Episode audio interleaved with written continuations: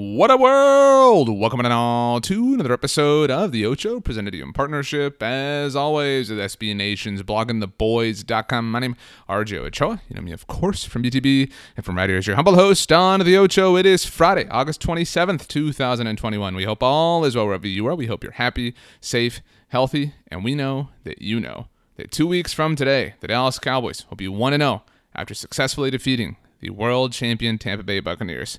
Exciting times, football's here. There is one more preseason game before things get fully formally ready for the regular season. The Dallas Cowboys will host the Jacksonville Jaguars on Sunday at AT&T Stadium. That game begins at noon, so it will feel like some certain Sundays, at least from a Cowboys perspective. Um, we're not expected to see much of the starters, but lots of roster spots up for grab. Going to be very interesting to see how it all plays itself out.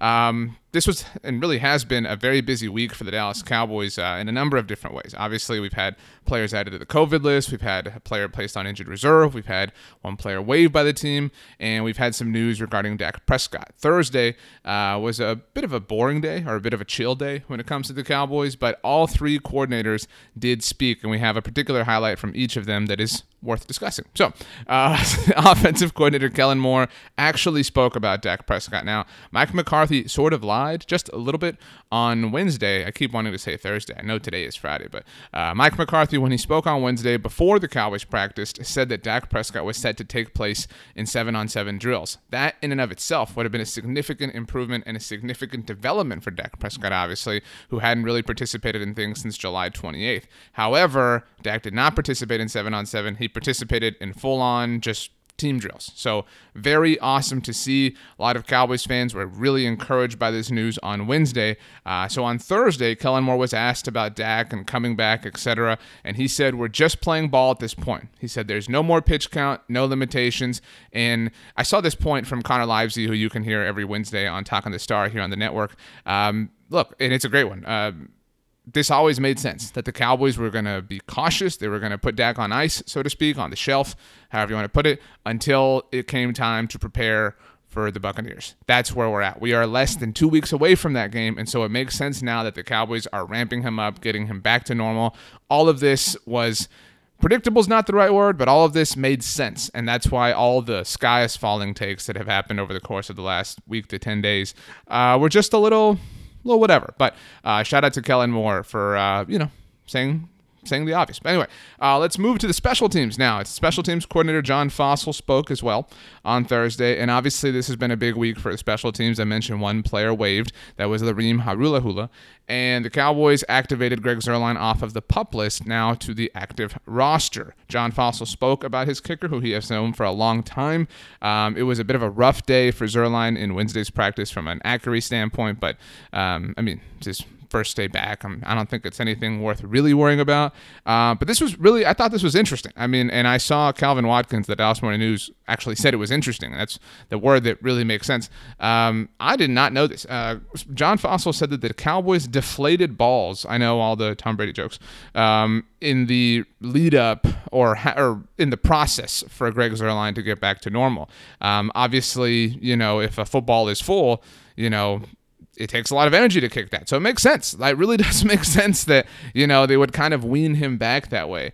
Um, he did say that they are on the timeline that they hoped for with Greg Zuerlein, so that is very positive news. Let's go to defense. Defensive coordinator Dan Quinn left AT&T Stadium early last Saturday, just before the team's game against the Houston Texans, along with Carlos Watkins, defensive lineman, uh, out of an abundance of caution with regards to COVID-19. Um, and he was, you know, he obviously asked about this subject, um, and it was about an hour and a half before the game last Saturday, by the way. And Dan Quinn said that his chest felt tight uh, while doing his pregame workout. So Dan Quinn definitely, you know, gets it in. But uh, he said he's feeling fine now, and he's been involved virtually. He did praise Joe Whitt Jr. Uh, for stepping up and calling the, the defensive plays in his absence. Um, you know, just it's going to be that way. You know, this season, the Tennessee Titans have uh, their own situation going on. Hopefully, all of this does calm down. But last thing, um, I don't know. This is like, you know, extremely revealing, but I did think this was interesting. ESPN's Todd Archer had a, a great write up about Jaylon Smith on Thursday. Um, obviously, Jaylon is somebody who a lot of people have a lot of opinions on, uh, but um, we all knew this offseason that this was an important year for Jaylon Smith, and it has you know, we're not even at the regular season, and there's already a lot to that story with the Cowboys drafting Micah Parsons, and Jabril Cox, and Jaylon changing his number, etc. And we had an article go out this week at the site that Brian Martin wrote talking about whether the Cowboys should cut, keep, or trade Jaylon Smith. Now, I don't personally believe that any team would really trade for him. I know that um, Greg Rosenthal wrote about this at NFL.com. I, I just can't see any team being willing, um, and it doesn't make sense to cut him right now. I mean, it just kind of is what it is. Uh, but this this line in Todd Archer's write up was interesting. Um, near the end, it says among the reasons the Cowboys did not move on from Smith this offseason was a wrist surgery, which would have prevented him from passing a physical. Um, he did note that the Cowboys would obviously eventually go on to draft Micah Parsons, which nobody knew at the time time. Now, Jaylon had his surgery in January. Um, and so, you know, kind of right after the regular season ended for the Cowboys.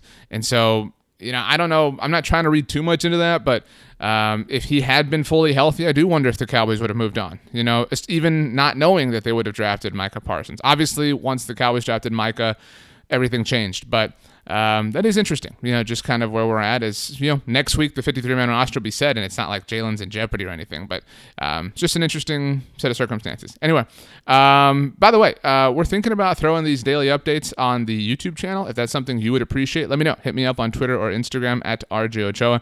You can also shoot me an email, rj.ochoa at sbnation.com. Please do subscribe to the Blogging the Boys YouTube channel. Please subscribe here to the Blogging the Boys Podcast Network. We are available on all major podcast platforms. Check out bloggingtheboys.com. Schedule update later on today. You'll have a new episode of Girls Talking Boys with Kelsey Charles and Meg Murray. Tomorrow, a new episode of Cowboys Hoy with Mauricio Rodriguez. That is our entirely Spanish spoken show here at BTB. And on Sunday, the Cowboys will obviously have their preseason game at noon. When that game's over, we will have our live post game show on the Blogging the Boys YouTube channel. We'll, of course, throw that audio up for you here as well. By the way, Sunday evening on the Blogging the Boys YouTube channel, we will drop a 53 man roster prediction. So look forward to that. It's going to be a fun couple of days. Buckle up. Football season is here, and it almost is like actually really here. Uh, have a great weekend. Have the best weekend of all time. You know why? Because you deserve it. We will see you mañana, my friends. As always, go Cowboys and peace out.